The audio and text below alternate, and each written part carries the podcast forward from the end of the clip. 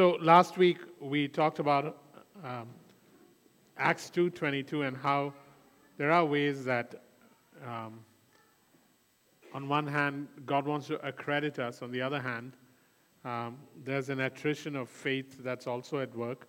So Acts 2:22 says, "Jesus of Nazareth was a man." I love the fact that it says Jesus of Nazareth. It doesn't say Jesus the Christ. Jesus of Nazareth was a man accredited to you by God how did God approve him? How did God endorse him? How did God attest him? Just like he would like to do now.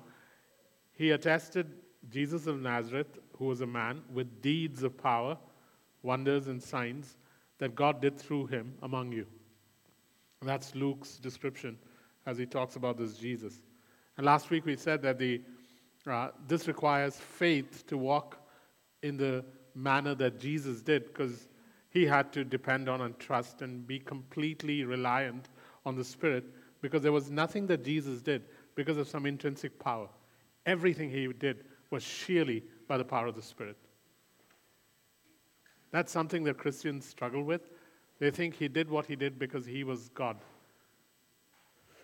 There's a madness about him that he refused to give up so that he could show us that there is a way to live by being reliant on the Spirit.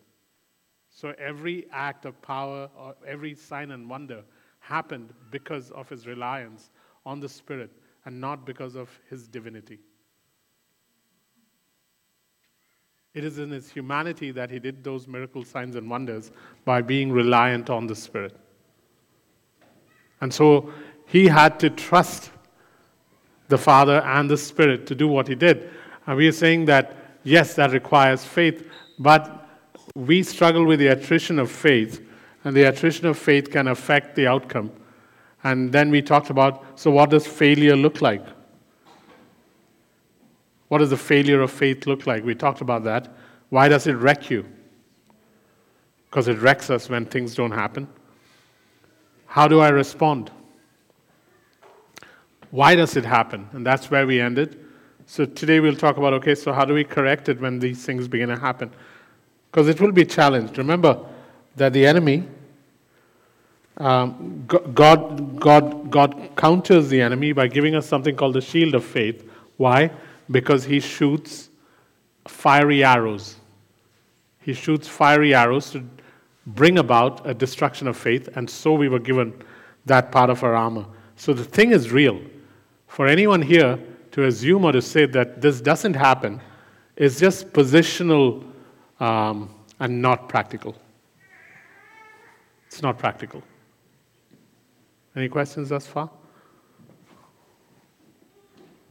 Okay. So, how do we course correct or how do we fix uh, these things? I don't know how far we'll get, but let's see. Uh, first, if I want to prevent the attrition of faith, this is perhaps one of the hardest. Let go of control and exchange it for rest. This is perhaps the hardest one. Let go of control and exchange it for rest. What are we trying to control? Usually the outcome. Usually the outcome.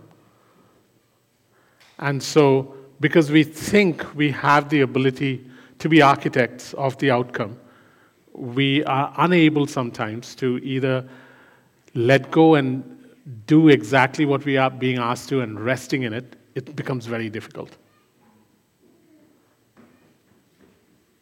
And so that, that's perhaps the greatest challenge when it comes to faith to let go of control and exchange it for rest. A classic example of letting go of control is John chapter 11, when Jesus has to let go of control with regard to raising Lazarus. That's a surrender of control.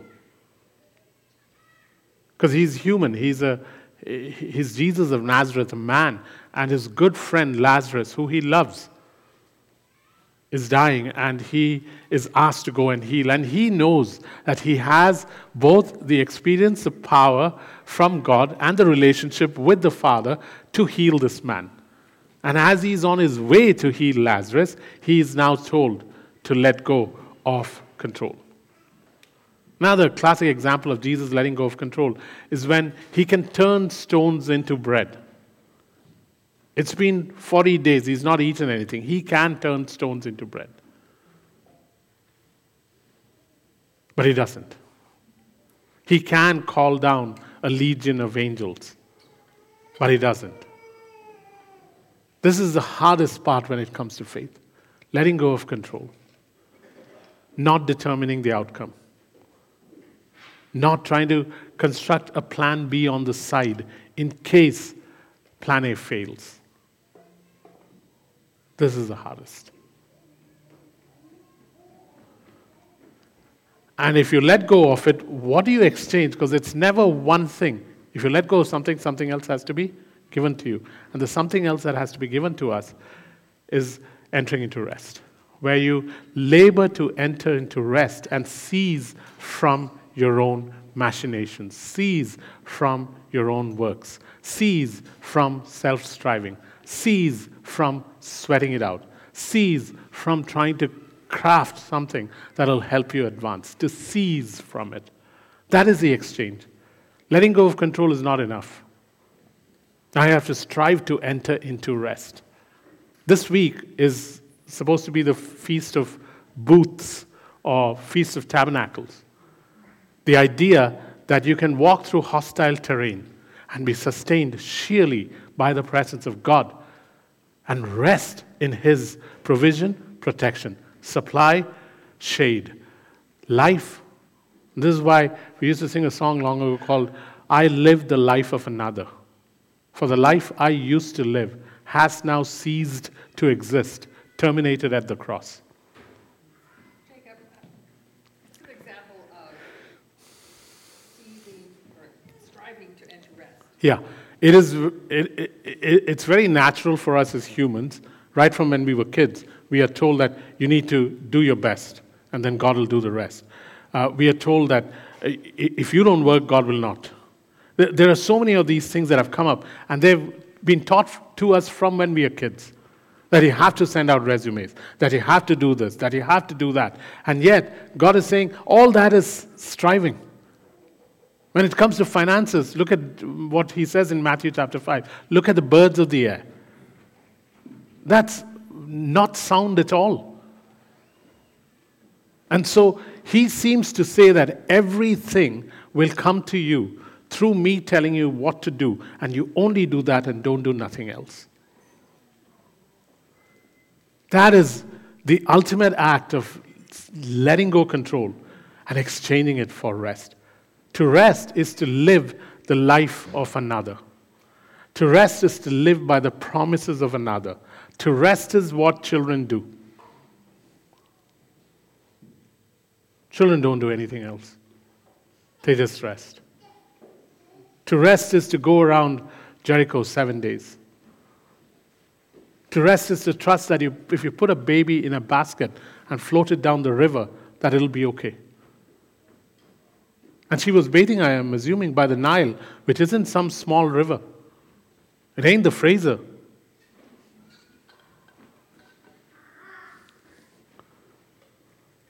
This is what rest looks like it is hearing only what has to be done for that particular moment and doing nothing else.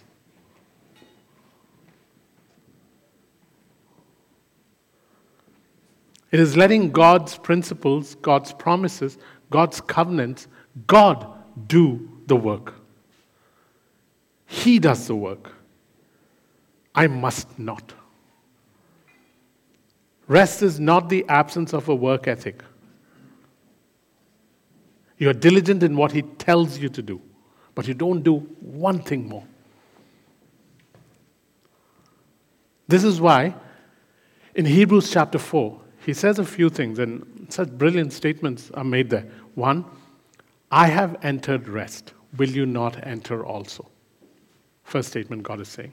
I have entered into rest. Will you not enter? Because after six days, he stopped. It is finished has been repeated twice. The first time it was said, we didn't hear it because it was said in the heavens. On the sixth day, he finished everything and he rested because everything was set in motion seeds, bearing trees, bearing fruits, bearing seeds, bearing trees. It was finished. Everything was finished. He rested. He, he, he went into perpetual rest. The seventh day was not a Sabbath, was not a Sunday. The very idea of Shabbat means to desist from activity or exertion. That's what Shabbat means to desist from activity and exertion. And it was not supposed to be a day, it was supposed to be the rest of my life. And so that is the idea of God saying, and God was training. He was saying, Can you give me one day out of seven? Can you give me one year out of 50? But in the New Testament, because He lives in us, He says, Can you give me your entire life and live only like this? You cannot live any other way. He was so serious about this that in the Old Testament, if you broke the Sabbath, you got stoned to death.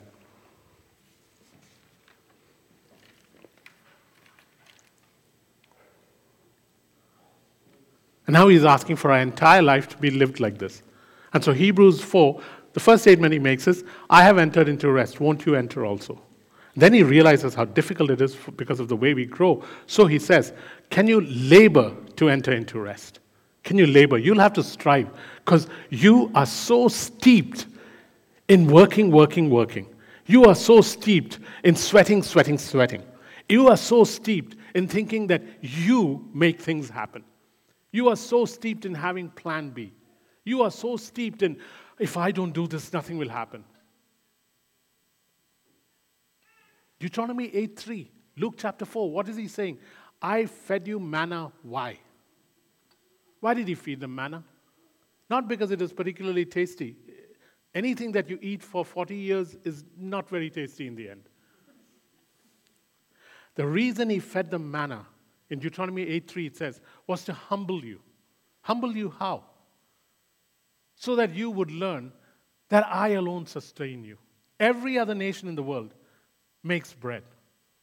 Bread is a self generated means of sustenance where you do something with the dough. You make it happen. You take yeast and put it. But I didn't want you to make bread. For 40 years, you did not eat bread. But I humbled you. How did I humble you? I made you reliant on me, dependent on me.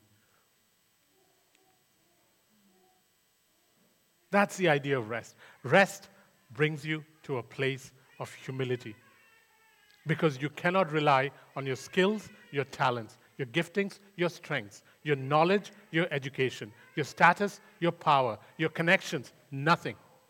Take all that away, and you're left with one thing alone the Spirit of the living God. Rest is when Zechariah 4 6 kicks in. It is not by might, not by power, but by my spirit. Rest is best worked out under hostile circumstances because it's in hostile circumstances that we resort to things other than the spirit. It's in hostile circumstances that you begin to craft things, plan things. How do I get this? How do I get that? It's under hostile circumstances that that happens. Under normal circumstances, rest is easy. Show me rest when you are under attack through circumstances, from people, from the situations of the world. And then I will know whether you're a man of rest or whether you only rest when things are normal. And then he goes on to say in Hebrews chapter 4 labor to enter into rest. And then he says, rest can only be entered into if you obey, if you hear, and if you obey. Rest can only be entered into if you hear and if you obey. Which then requires us to keep increasing in our hearing of the word and of the spirit. Both. We talked about this last week. Can't be one or the other. It is of the word and of the spirit. And if you don't have both, you'll miss out on a huge chunk of who God is. So we keep increasing in it. Because I'll never be at a place where I know the word so brilliantly that I don't need to read it anymore. Nor will I be at a place where I hear so brilliantly that um, I don't need to listen to the Spirit anymore. I just know. No, this will keep increasing till the end of my life. And then it goes on to say in Hebrews 4 they did not enter my rest because they did not hear and obey and did not walk in faith. They did not enter my rest. And so let go of control. Let go of control and enter into rest. Whatever control looks like to you in your circumstance, it differs for all of us, but all of us have it. All of us have it. And don't think that as you get older, it gets lesser. As we get older, it gets more crusty. When you bite it, it sounds like what Sheldon is chewing. Do it again, Sheldon. Okay, no, it didn't work. It, was, it worked the first time. Yeah.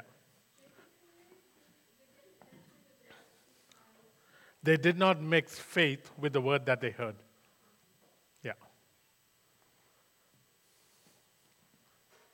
So let go of control and exchange it for rest. That's one big way. The second is um, exchange self improvement for faith. Exchange self improvement for faith.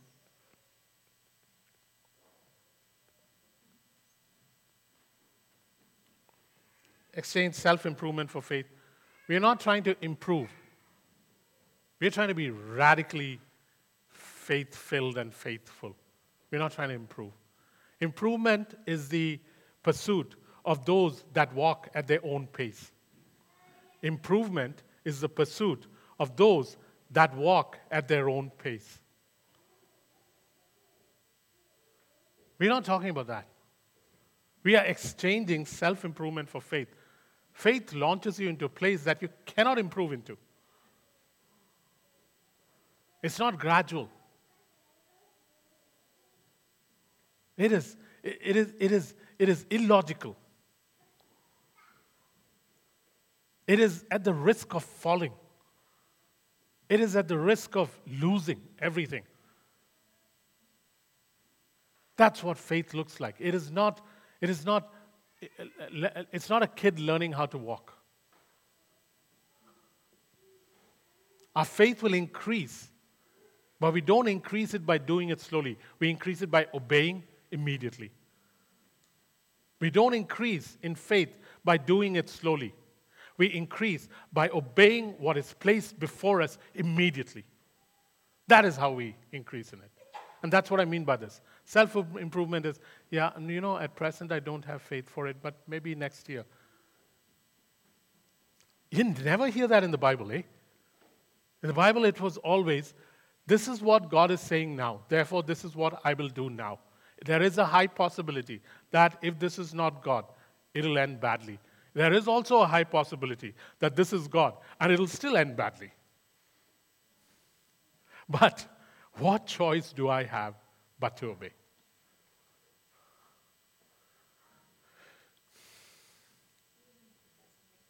even if it doesn't make sense. Self improvement, exchange self improvement for faith. A, a, slow progression into obedience is actually disobedience. A slow progression into obedience is actually disobedience. That's when Haggai kicks in, eh? Consider your ways. You have brought in 20 um, uh, seahs of barley and you have only eight, there are holes in your pocket. Why? Because you haven't paid attention to what I asked you to. Sometimes it is good as a church to consider our ways.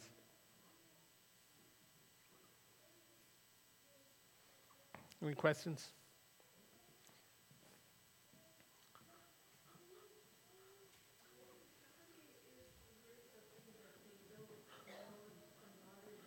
Yeah. They should come to you and ask. They should come and say, Diana, this is what I heard. And Diana may be able to give them an answer, or Diana will have to say, let me go pray over it and let me find out. And it's a scary thing when people come and ask you, eh?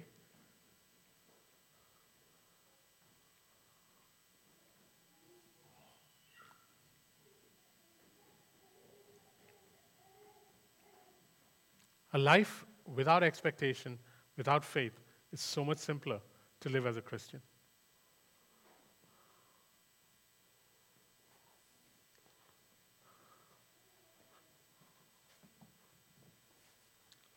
Third, exchange your natural life. Exchange your natural life for a spiritual life.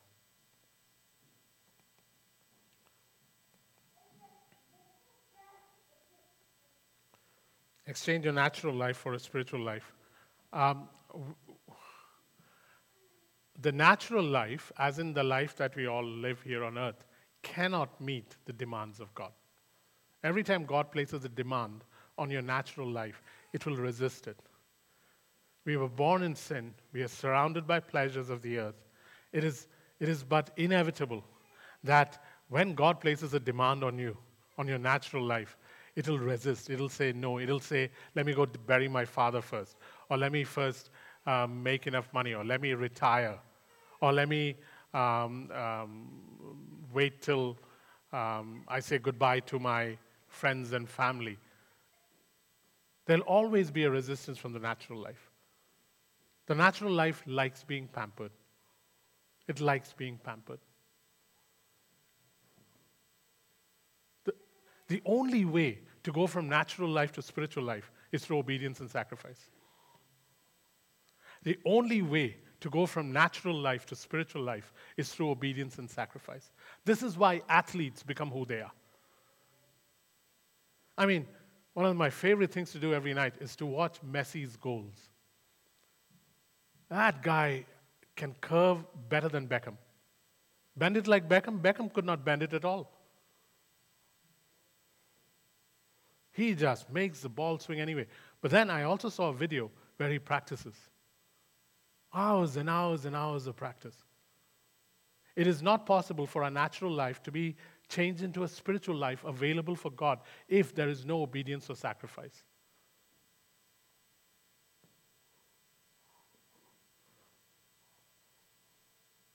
Therefore, now, what has to be done? Your natural life has to be sent out. As in, you cannot have such a say in the, in the kingdom. That's what Abraham does. What does he do?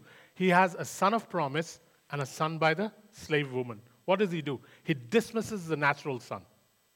But he cannot get to the son of promise unless he dismisses the natural son. You have to send your natural life into the desert saying, You will not have a say in how I live kingdom. If you do that, God will take care of your natural life.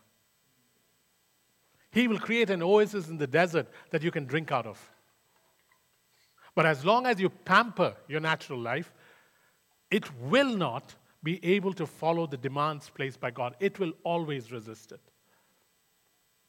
Only through obedience and sacrifice can you convert your natural life into a spiritual life. Examples? Inconvenience. Does your natural life like it? No. Giving away what you have. Does your natural life like it? No.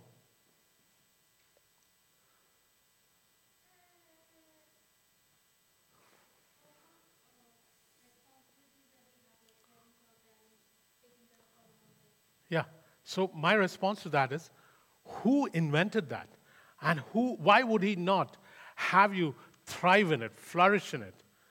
But given that he is the one who said honor your parents, he is the one who was a responsible son, a responsible provider while he was on earth. Why can't we trust that if we are obedient to him, an oasis will be created so that both my parents and my children and my dog and I can do well? There's a fear that rises in us when we think of being inconvenienced, when we have to think of obedience, when we think of sacrifice, there's a fear that rises in us. And the fear is, but what will happen? But we are talking about one who knows how to do this. Did any of the disciples suffer while he was with them? Were their families starving? I would strongly say to you, no. And we know at least two instances where that was not the case. Do you think anyone's mother in law was ever sick when Jesus was around? Was there not food provided for them?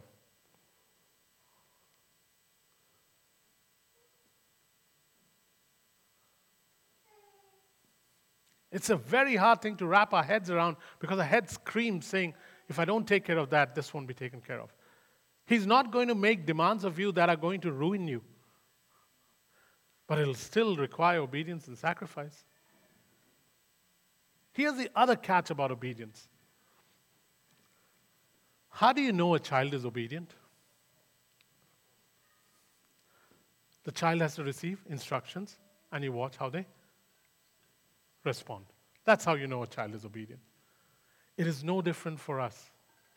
Obedience is tested out in the context of a home or a people or an order or a family.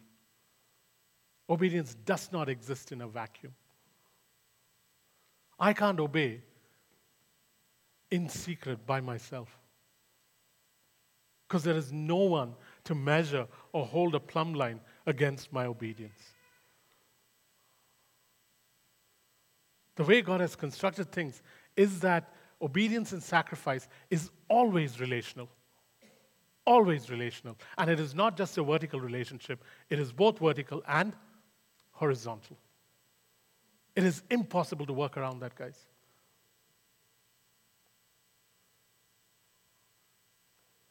Exchange natural life for a spiritual life. Next one. Exchange experience. Exchange experience as a teacher for the Holy Spirit as a guide. These are all things that can really attack our faith. One of the things that happens is we begin to, um, we begin to let our experience, and some of our experiences are positive, some are negative. We let our experience begin to begin to decide how we deal with life. Your trauma or your great experience, your success or your trauma cannot be your guide. You may have had a bad experience in church. You may have had a terrible experience with healing and miracles and saw someone die. You may have had a terrible experience um, being exploited by Christians or by non Christians.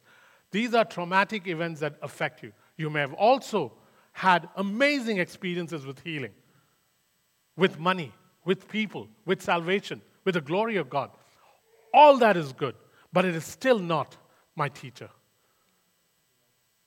Why? Because to enter into rest, I cannot go by experience. Israel went by experience, guys.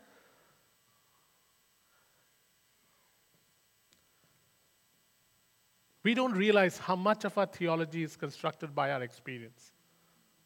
I beg you, some of you are listening to me, and you know I'm talking to you. Your experience cannot be the, the, the, the way your theology is written. My experience cannot be the way my theology is written.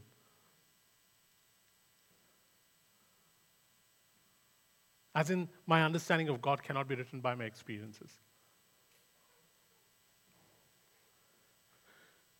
These are things that sometimes can destroy faith, eh? I will not give because the last time I gave, I was so gypped by this person. I'm going to be careful. Once bitten, twice shy, and all those other phrases. I will not go on a mission trip again because the last mission trip I went on, this thing happened.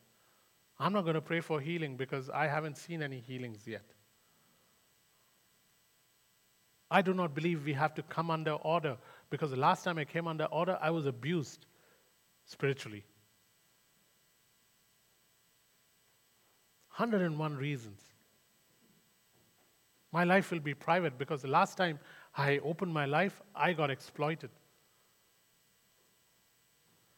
This is how we heal people. You've got to stretch your hands out, and if the fingers don't match, then we'll command the shoulders to grow.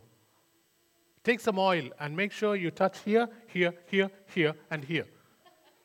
And that'll heal the person. Any questions?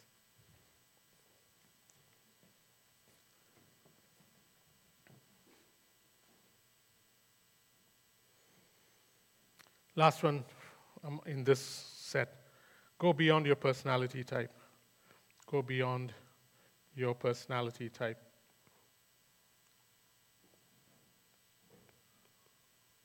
Go beyond your personality type. We all have personalities given to us by God, made in His image, but because we live here on earth, our personalities are flawed. So, go beyond your personality type. Yes, some of us are gregarious, some of us are uh, quiet, some of us, uh, I mean, I don't even want to use words like introverted, or extroverted, but some of us prefer not being up on stage. Some of us build a stage everywhere we go. so, each of us is different, and our personalities are different, and we, we, we flourish because that's the way God has made us. I mean, Derek and Dawn itself are so different. One will do qu- things quietly, one will do things not quietly. You can figure out who does what. But, but, but the point is this our personality types, both the wives are laughing. Yeah. Uh, your wife is laughing downstairs, even though you can't see her down. So, uh, the thing with personality, my personality, I must go beyond my personality. And if you don't, you slowly become pretty useless in the kingdom. One of the guys who had an amazing personality was Paul. Scholar of scholars, learned under Gamaliel, was uh, highly educated, was a Jew of the Jews. And so, what's his desire? What's his personality type? You know what, God, let me go to the Jews. I got enough arguments to convince them. What does God to say, say to him? Nope, you won't be going to the Jews, you'll be going to the Gentiles. Peter, another stuck up guy, who decides that um, nobody's going to tell him what to eat and what to not to eat, even though God was the one who authored what should be eaten and what should not be eaten. And he had that problem again and again.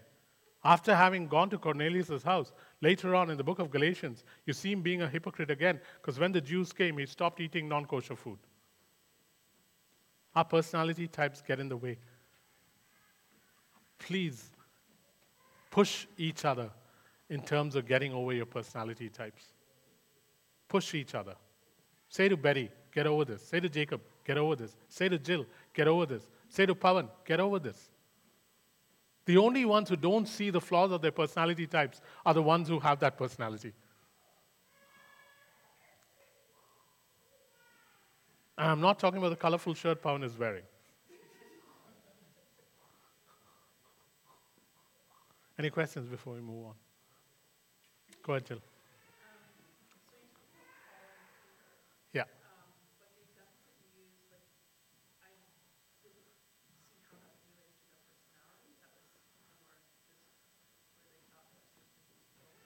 Um, if, if personality and individuality can be seen as one, and individuality, then we have our preferences and we have our prejudices.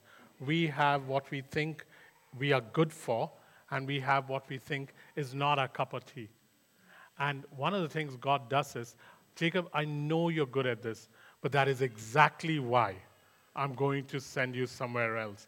Because I'll use you in what you're good at because I put that good there. But I don't want you to think that that's how you're going to operate. I'll take you and put you into situations where you will be reliant on me, and Deuteronomy 8:3 will go into effect again. Man shall not live by his strengths, by his unique individual cap- capabilities, by his gregarious personality, but he shall live by every word that proceeds from the mouth of God. He deliberately does that so that I don't become reliant on the very giftings and the talents and the strengths that guess who has given me? He. He shifts it knowingly. Because one of the things he really wants to do is take away our ability to be reliant on ourselves. Take away our ability to be reliant on ourselves. Once he puts us through that, those courses, then he can say to you, Hey, Jill, now let me put you to do what you're really good at. Now that you've learned to depend on me in the things that you really suck at, now let me put you into what you're good at.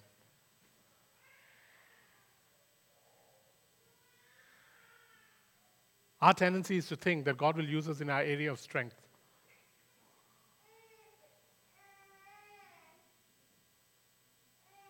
There is no fear or trembling in your area of strength. There is no stammering or reliance in your area of strength.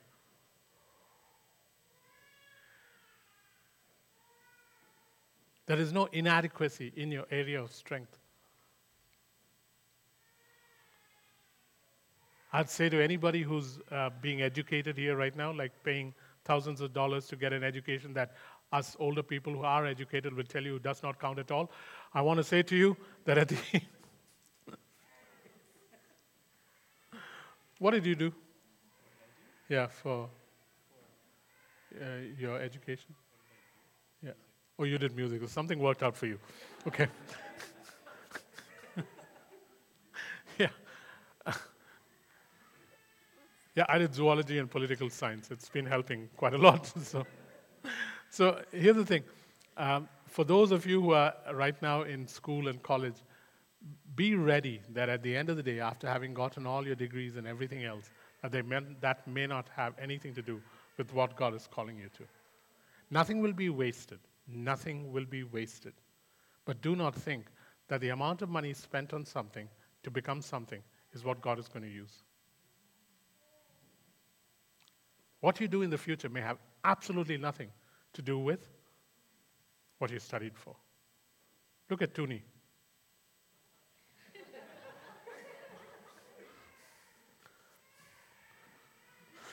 Highly educated guy, got a doctorate, was working in a church. Look at him now.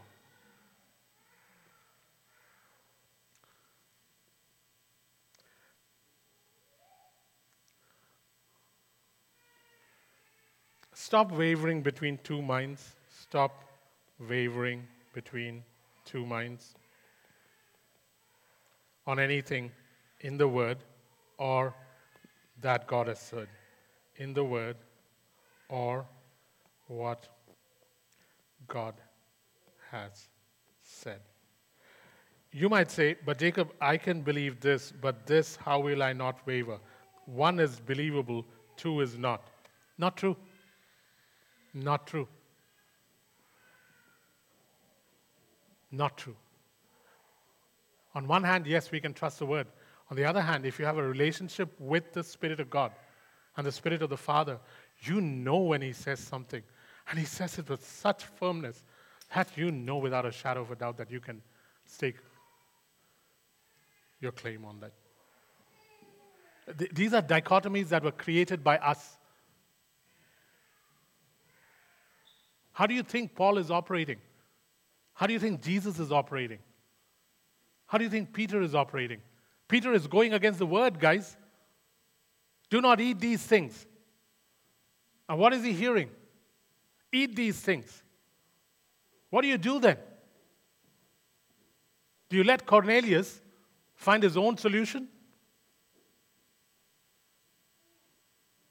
We must dismantle human dichotomies that have been created in our understanding so that we think this is the only way, that is not the only way, that is not the way. Our assurances must come from our relationship, and God will progressively increase our relationship. But if we choose to say, this is the only way, we're in trouble. Because if you were in Peter's place, Cornelius would die an Italian sinner.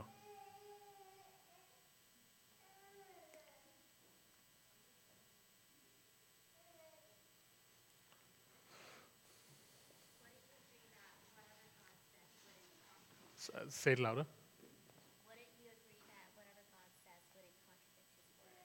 I would say whatever God says will not contradict his nature.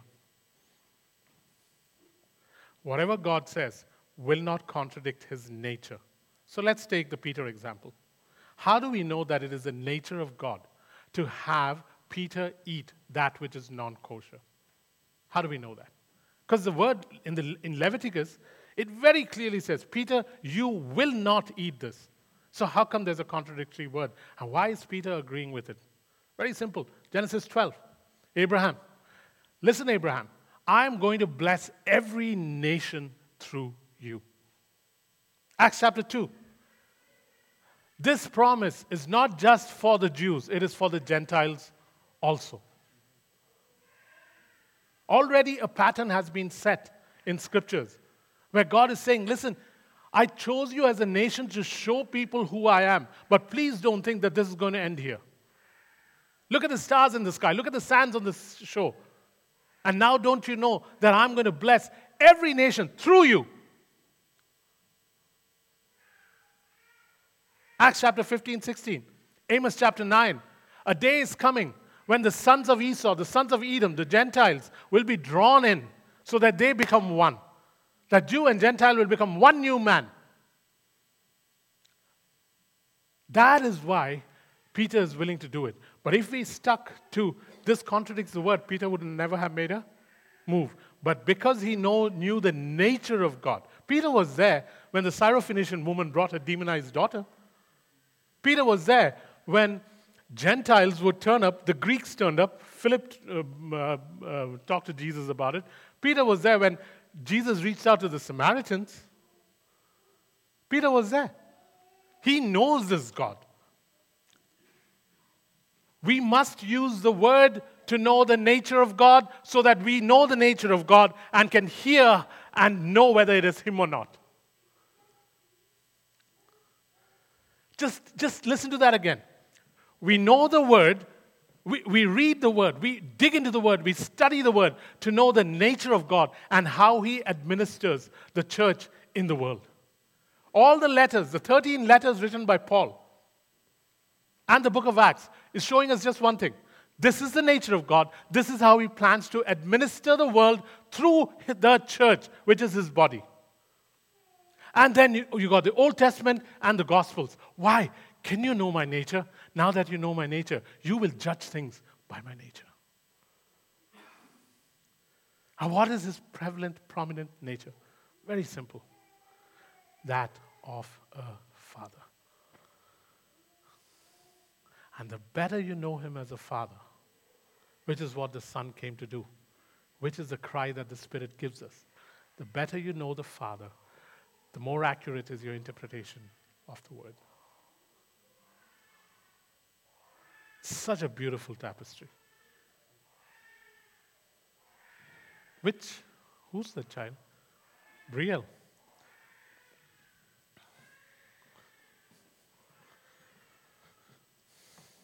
Father, we just pray peace for Bria, That um, whatever is causing her to cry will just suddenly disappear. Yeah. Stop wavering between two minds. Another thing that uh, is an attrition to faith is wavering. Father, please, Lord, there she starts again. S- stop wavering between two minds.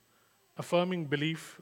How do we waver between two minds? One, um, uh, whenever God speaks, uh, make sure that there is a very small gap between um, belief in God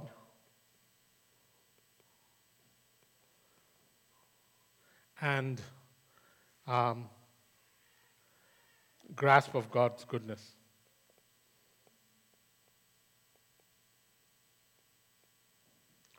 These are different, eh? And there's usually a gap between it. We believe that God is powerful, God is able, God can do stuff. We believe that. But we don't fully believe that He is able and good, able and willing, able now that is heart towards me, even in deep sin, is a heart that is good, even in deep sin.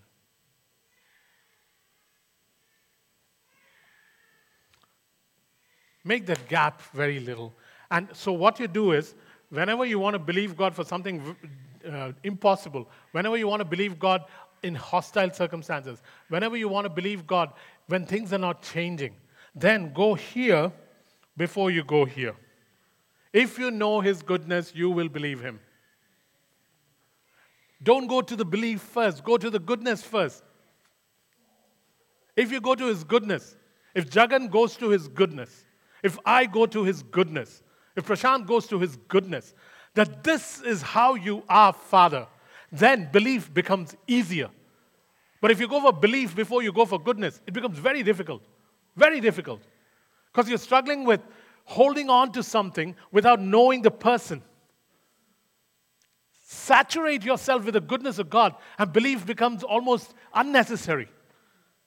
It's like What's the big deal? And don't do it that way. And here's what it'll do belief will result in you questioning his goodness because things are not happening.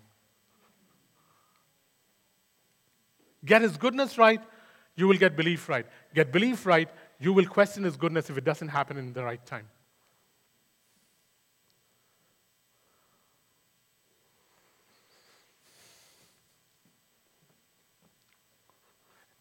Expectation is another thing. How large is your expectation and how vocal are you about it? How large is your expectation and how vocal are you about it? If, you, if your expectation is not large, you don't need much faith. Second, if your expectation is large, do you dare to be vocal about it?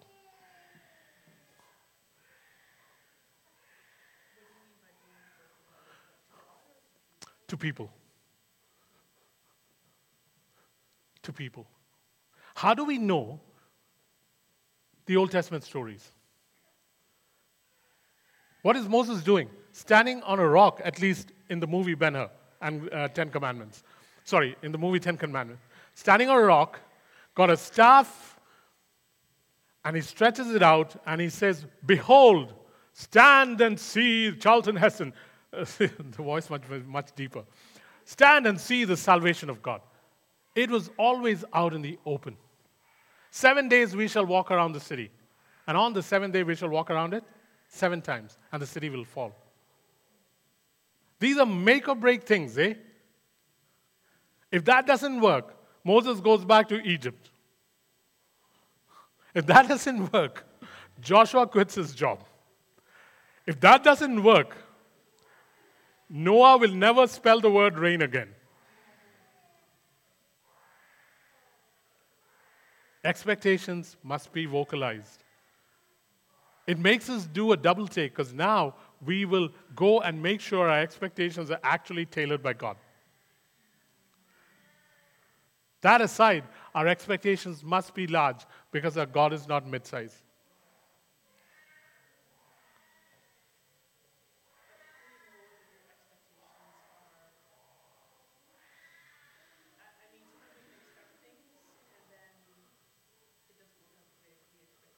Yeah.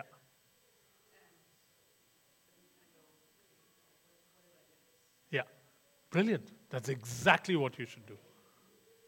What did I miss? And that's exactly what you would do at work. Any programmer, anyone working would have an expectation that if I do this, this is what I should get. And you don't get it. And what do you do? You go back and start examining. What did I miss? This is, ex- this is exactly what I need to do. Where did I miss it? And then I find out, and you fix it. Sometimes you don't have to fix it because you get it right. What a marvelous privilege to enter this. An invisible God speaking in an inaudible voice, being heard by your invisible spirit, and you're acting on it.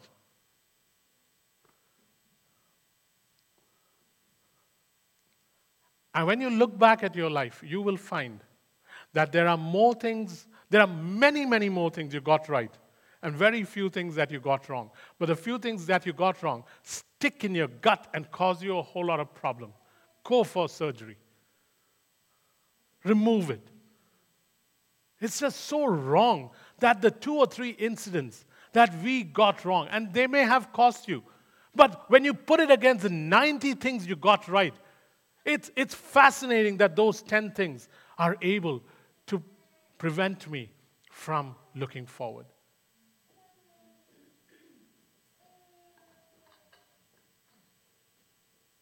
Yes, you will miss it sometimes. You will not get what you expected, and sometimes you won't get it in the time that you wanted it in.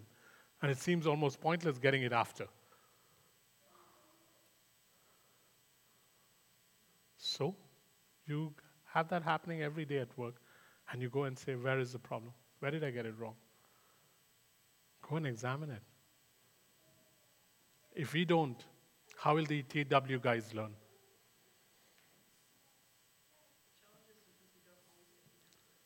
Pardon?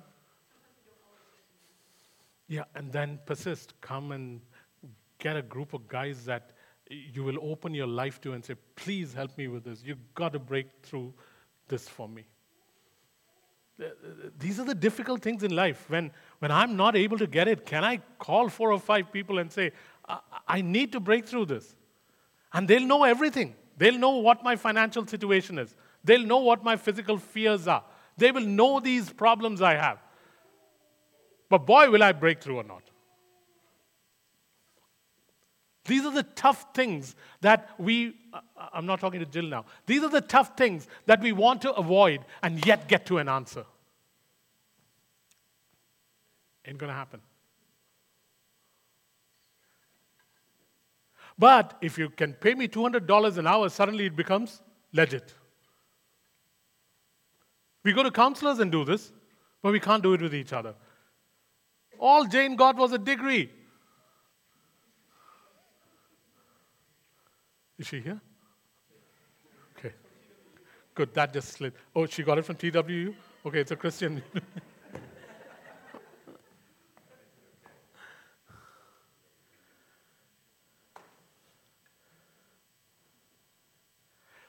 Guys, the problem with God, one of God's biggest problems, uh, not, it's not a problem with God, it is a problem with God. Uh, one of the problems with God is He refuses to do anything without, being, without it being relational. He refuses to do anything without it being relational in context. He refuses it. Refuses it. The man who was paralyzed will not make it through the roof if he does not have four friends.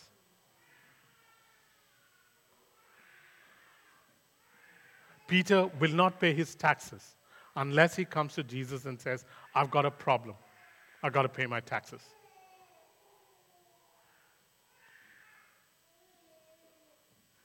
Very difficult. And this is not a casual um, um, pray for me thing. This is an opening of your life. And you can't do it with everybody. So Jacob, how does um, this work? Like a non-believer will Jesus will come to me and I will um, take away everything and give you new life. And Yeah, non believer, absolutely. Come because you. Because as soon as you're born again, you're baptized into a family, and now everything is relational. Absolutely. As soon as you're baptized, you're baptized in the name of the Father, Son, and the Holy Spirit, and you're baptized into the body of Christ. We have to think of it as a part of your body existing. It cannot exist like it used to before. His body was broken so that we were put together. He's creating what's called a household. He's the father. so where's the compassionate thing? God is so compassionate. So where does that go then? Yeah. Government and mercy exist together. Compassion and order exist together.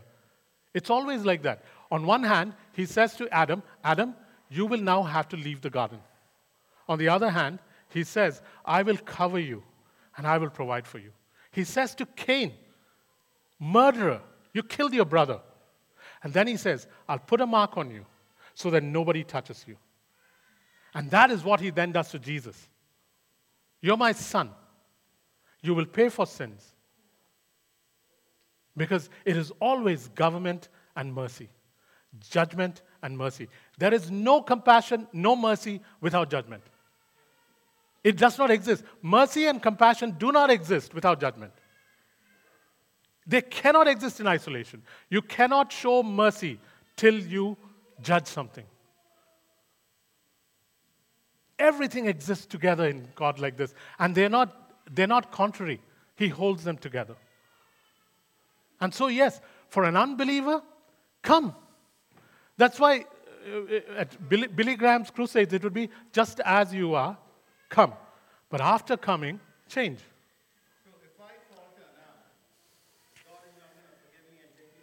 Do you think so? Do you think so? It's not what I'm saying.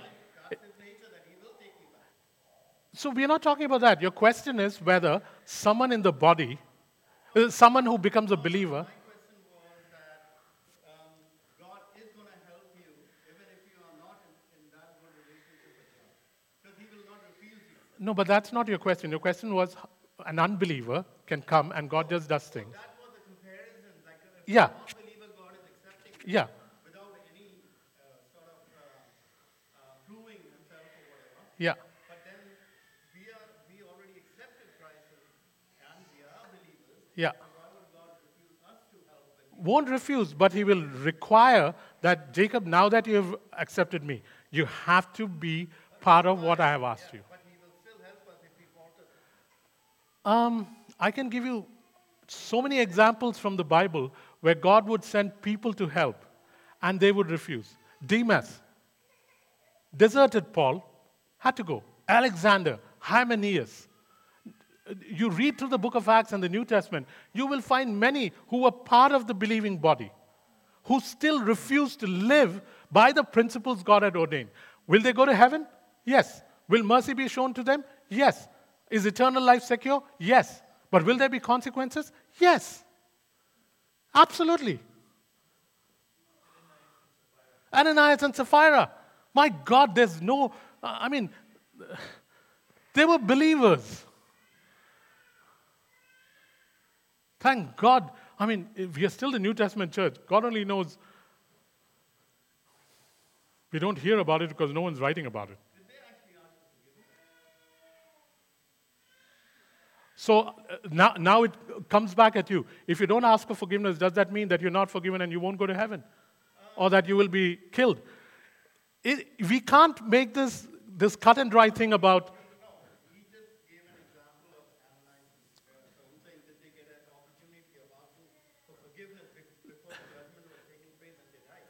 If that was the case, uh, um, Marcus, all of us would be dead. Because if it is asking forgiveness that matters, all of us would be dead right now. The, the point is this on one hand, God shows kindness and compassion, on the other hand, God judges, and there are consequences. And as a believer, once you come into this thing called the body of Christ, which is what you are baptized into, there are principles. Paul puts it this way there are rules for the administration of the church. And if you choose to flaunt it or push it away, then there are consequences. Go ahead, Vivian.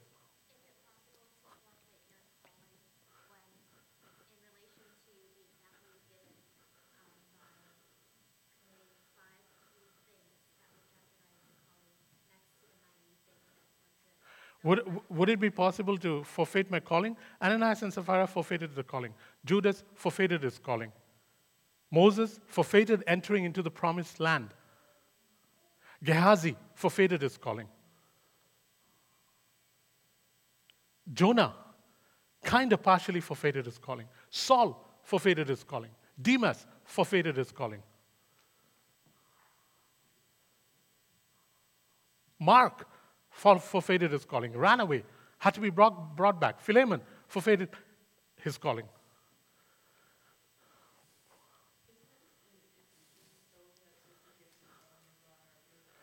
Yeah, but we think that the calling he's talking about is some kind of destiny that he's given us. That's not what it is talking about. It is his calling of us into eternal life that he's talking about.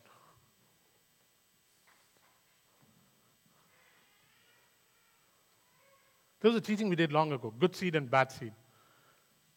Bad seed, God mitigates so that it doesn't really give you a harvest that will ruin you.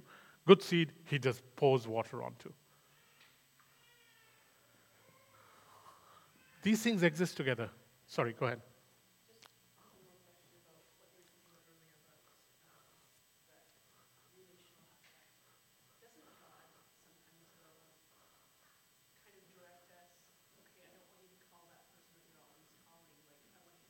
Yeah, totally.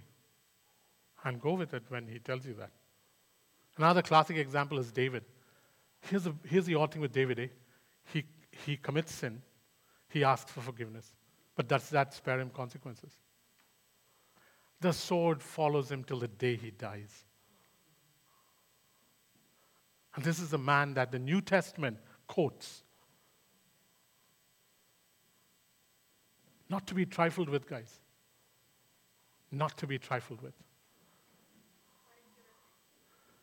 David repented, but there were consequences. Yeah.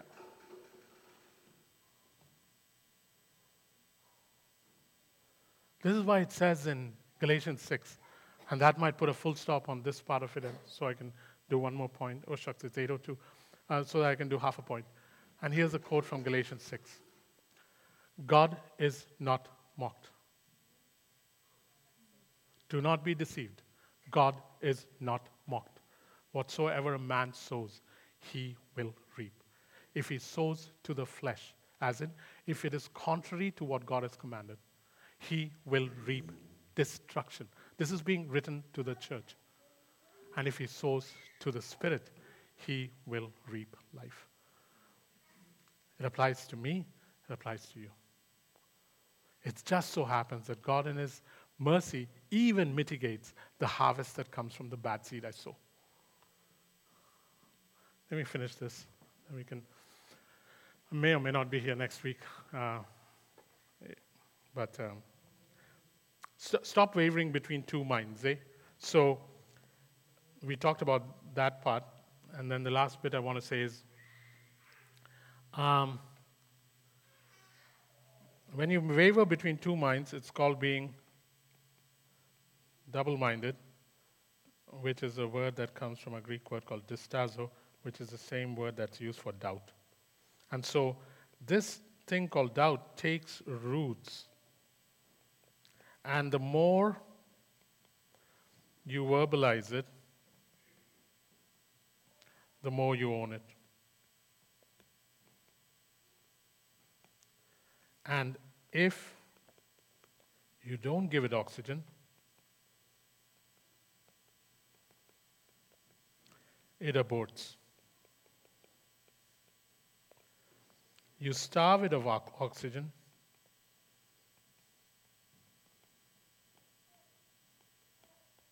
By replacing it with truth to replace it with truth,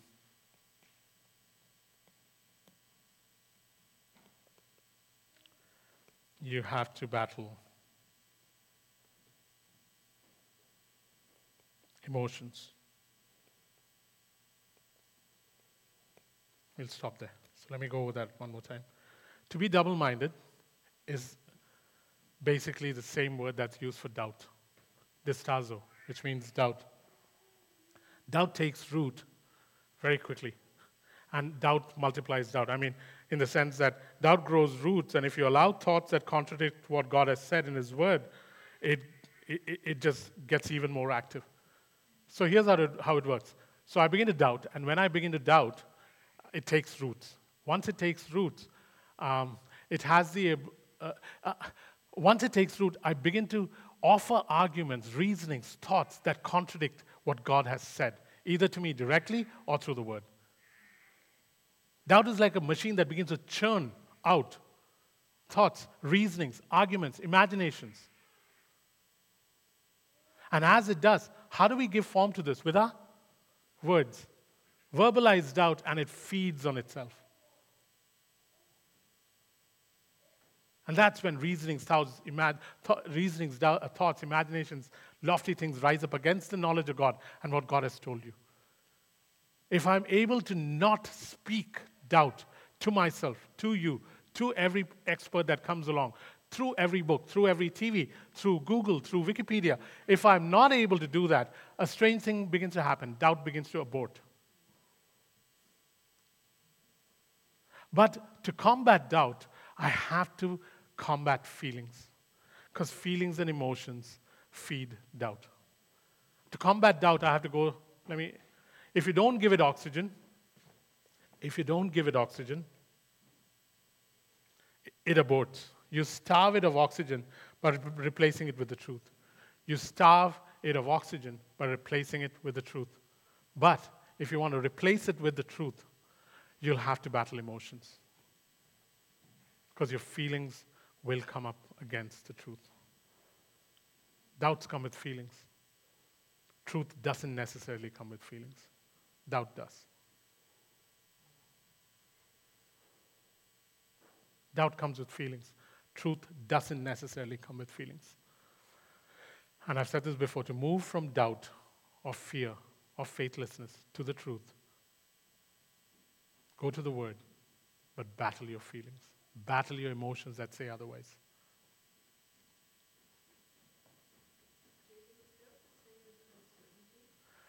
Doubt is, um, dou- uncertainty is a result of my double mindedness. Uncertainty is a result of my double mindedness.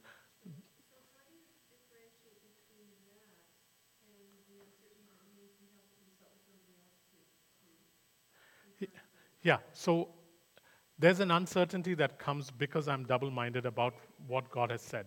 And there's an uncertainty that you are talking about, which is to figure out what God is saying. But let's say I've gone to Him and I've figured it out. I'm still uncertain because now what is happening is I know what God has said, but I know reality. And God and reality begin to clash. And now I'm double minded. There are emotions that come with it. The truth says this, but all my feelings scream and say this.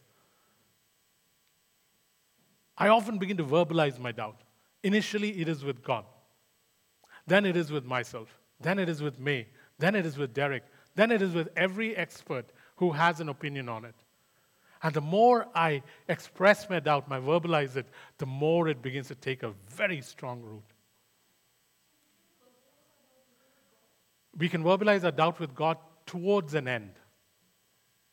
We don't verbalize our doubts with God except towards an end. What is the end? That, Father, this is how I'm feeling, but can you take me to the truth? David would use his Psalms not to vent his doubt. David would use his Psalms to go from doubt to truth.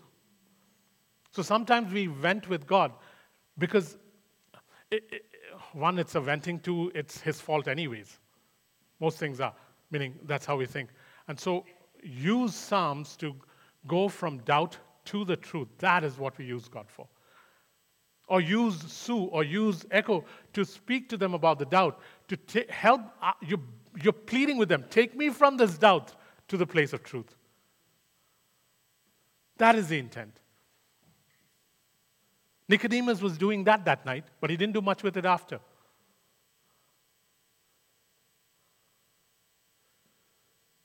And we make that move. And the feelings will come in. it. Doubt comes with feeling.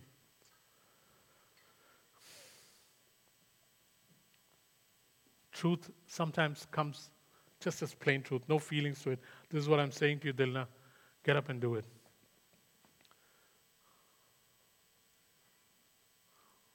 Any questions?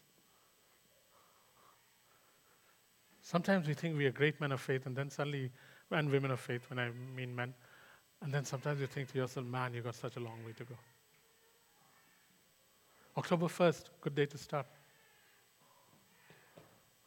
Any questions?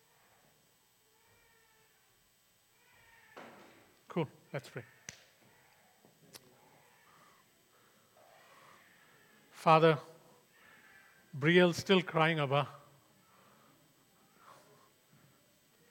Please help her to come to a place where she stops crying, Father. It's hard listening to it. It must be harder for her. So I just ask for your peace, Jesus, to enter her life, peace to enter her body, peace to enter whatever is disturbing her.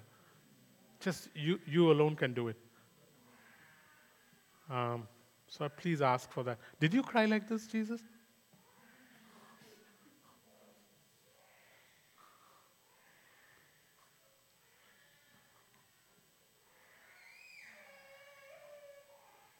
A chorus father here.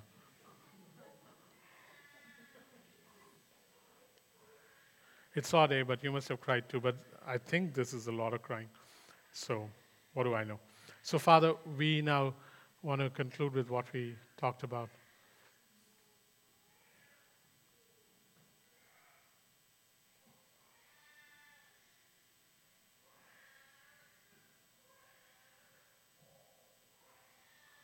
Jesus, I must exchange control for rest.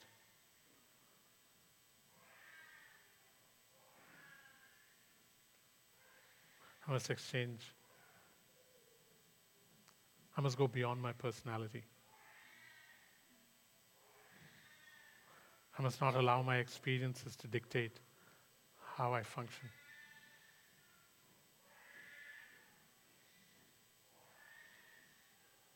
Obedience and sacrifice is necessary, inconvenience is necessary, so that my natural life turns into a spiritual life, so that Ishmael turns into Isaac.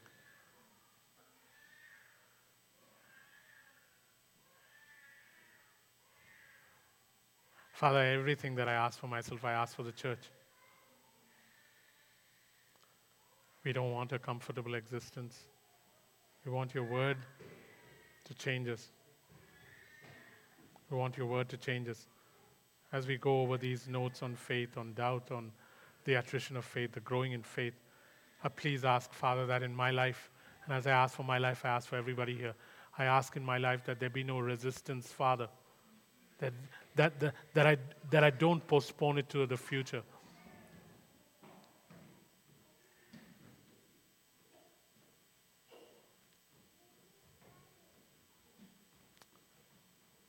So give me just one more minute, guys, and we'll end.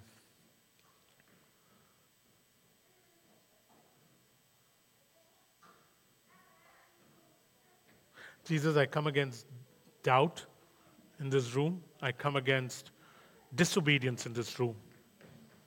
I come against the, self preservation and the nature of only doing things that are convenient in this room. I come against deliberate contradictory ways against the Word of God in this room. I come against postponement in this room. I come against any shirking back from the offense that the word causes in this room. And I come against these things first in my life. Set me free, O God, so that I may walk as a man of faith. Set us free, O God, that we may walk as men and women of faith. Because it is impossible to do the things you have asked us without this. Self improvement is an absolutely no no in this church. Jesus, we humble ourselves to operate by the proceeding word. And so today, on the 1st of October, I lay down every past act of faith, every past thing, so that you can start me again on something that is newer, greater, larger, that'll challenge. Challenge I ask this for myself, and I ask this for this church. Granted, Jesus. Granted. In Jesus' name we pray. Amen. Hey guys, one quick announcement that I forgot. Um, Toonie, and uh, mainly Toonie, but Nick has been helping him. Um, they've been looking at an area in North Vancouver. There's this huge area in North Vancouver, if you look at the map, and in that area, there's not a single church. So Toonie has been going there. Uh, he's taken a few others with him. Uh, Nick goes there with Toonie often. And they've been scouring that area for the last month and a half and uh, have felt that uh, what if they could uh, start a church there, beginning, begin a service there. And so they've been praying over it, going through the streets, meeting people, talking to them. And so finally, uh, four days ago, uh, walked into a church that um, he felt that he should walk into and ask them if they will rent the space to him. And they gave, him, gave it to him for a song. Uh, and uh, so, starting uh, next week, this Friday, uh, Toonie and Nick and uh, a few people that he might invite will start a service in North Van. Yeah? yeah. So, so next, um, next week I'll show pictures of the place he's meeting. And uh, I, the only odd thing about this whole thing is, for a month and a half or two months, I've been asking Toonie if he can find us a place to meet. and nothing has happened. Plus, the places that we found, he went and he said, it's not good for us. But strangely, in less than a week, he found a place for himself. Okay. If you need prayer, there'll be someone here to pray with you. Um, I'll see you when the church meets again.